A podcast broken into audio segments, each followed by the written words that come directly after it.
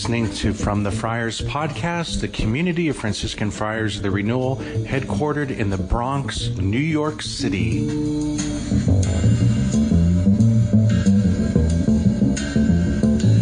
This is a reading from the Holy Gospel according to St. Luke, chapter 13, verses 1 to 9. Some people told Jesus about the Galileans whose blood Pilate had mingled with the blood of their sacrifices. He said to them in reply, Do you think that because these Galileans suffered in this way, they were greater sinners than all the other Galileans? By no means. But I tell you, if you do not repent, you will all perish as they did. Or those eighteen people who were killed when the tower at Siloam fell on them. Do you think that they were more guilty than everyone else who lived in Jerusalem? By no means. But I tell you, if you do not repent, you will all perish as they did. And he told them this parable. There once was a person who had a fig tree planted in his orchard, and when he came in search of fruit on it but found none, he said to the gardener, For three years now I have come in search of fruit on this fig tree, but have found none, so cut it down. Why should it exhaust the soil? He said to him in reply, Sir, leave it for this year also and I shall cultivate the ground around it and fertilize it. It may bear fruit in the future. If not, you can cut it down. The Gospel of the Lord. My brothers and sisters, may the Lord give you his peace. Amen. It's a great joy and honor to be here with you today. Good to see you all. Praise God. Uh, Saturday, we have the option of doing a special Mass in honor of Our Lady. So, the uh, prayers I'm taking, the special book of Masses of Our Lady um, Mary, Queen and Mother of Mercy. So, uh, just a beautiful, so uh, listen attentively to the, the content of the prayers. Um, so, we have this story in the gospel today where uh, some of the people had asked Jesus about some tragedies that had happened. And Jesus takes this opportunity to give a teaching about the importance of repentance. Um, in some ways, we could say Jesus is teaching us how repent, the role of repentance in the process of redemption, or uh, this interesting uh, analogy about the fig tree. Uh, Jesus is suggesting that repentance um, acts as fertilizer for the soil of your soul to help you become fruitful. How could this be? You know, repentance, the, the role of repentance, to repent of our sins, to turn back to God. Um, it's uh, you often think about it's a, a command. In many passages in the Bible, God commands us to repent. Think of the prophets who, who show up on the scene, usually looking a little rough around the edges. Think of John the Baptist with his camel coat. repent, repent, this kind of command, you know, change, turn to the Lord. Um, but also, there's another aspect of repentance in which that it's a grace that God gives us. It's a grace that God gives us. In um, Acts chapter 11, there's a speech that St. Peter is giving, and he talks about when he was preaching to some Gentiles, and the Holy Spirit came upon them. Was like another Pentecost. And he makes the comment that God has given life giving repentance to the Gentiles also. Um, I love that phrase, life giving repentance seems to match what Jesus is getting at with the story of the fig tree.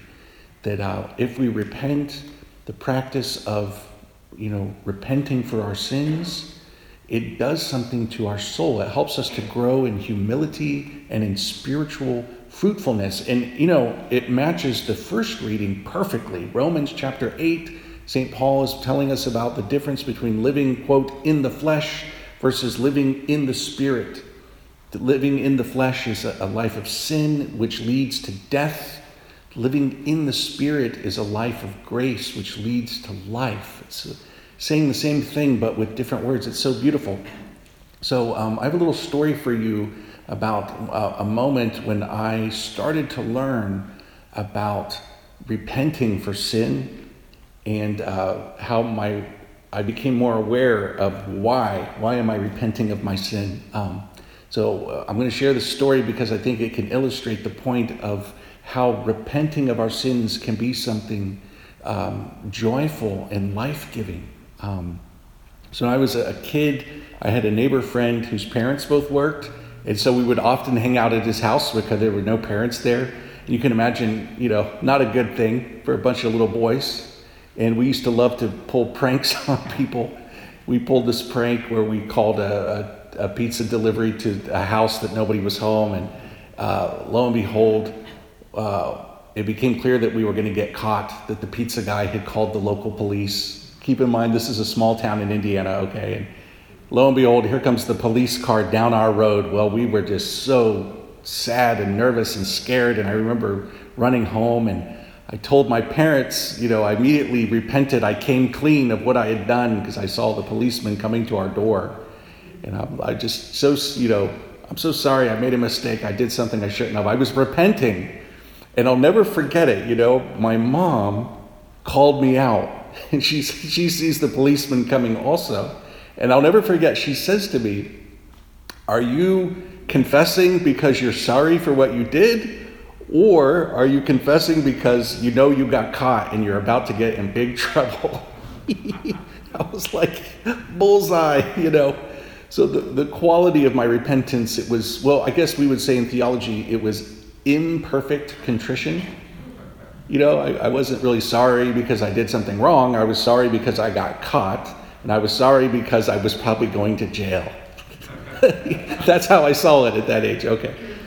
So um, there is a thing about when we repent of our sins, we experience a moment of humility. Think about like when you go to confession, it's humbling and it's so good for us. And when we have an experience of God forgiving us, I think that helps us then to forgive others.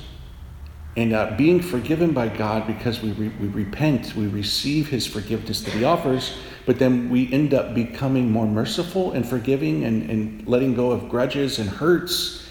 That is like fertilizer for the soil of your soul to, to grow and to, to cultivate and fertilize that soil that our roots go into. Um, so ultimately, perfect contrition, a more mature contrition, sorrow for sin, has to do with the love of God.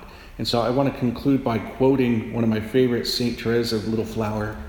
This is a book written by her sister, Sister Genevieve. And in this quote, she talks about when St. Therese was getting ready to die, how she would uh, examine her conscience and what St. Therese was thinking about. This is really profound, and it matches our, our theme today perfectly. So, this is the Sister Genevieve, the sister of St. Therese, and she's talking about St. Therese, uh, doctor of the church, St. Therese Little Flower. It was during her last illness that the saint said to me one day, quote, My chief desire through life has been to give pleasure to the good God. How sorely tempted to discouragement I should be at present, had it been otherwise, if, for instance, I had been intent on storing up merits for myself. Unquote. And then Sister Genevieve's she comments, it was evident that Therese, in her deep humility, made no account of all of her good works. She loved to recall that even our works of justice are full of blemishes in the sight of God.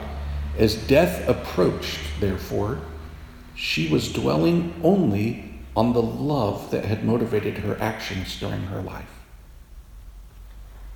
So the, uh, the things that we do, including our repentance for our sin, need to come from love. It's, it's, a, it's an expression of a deep and profound love for God. We love Him, and so we repent of our sins because our sins offend Him, our sins damage our own soul.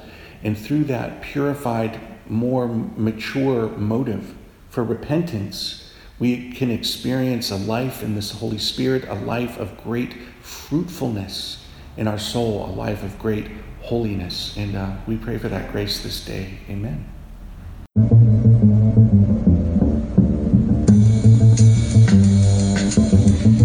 Been listening to From the Friars podcast, the community of Franciscan Friars, the renewal. Please visit us at franciscanfriars.com or on social media, CFR underscore Franciscans.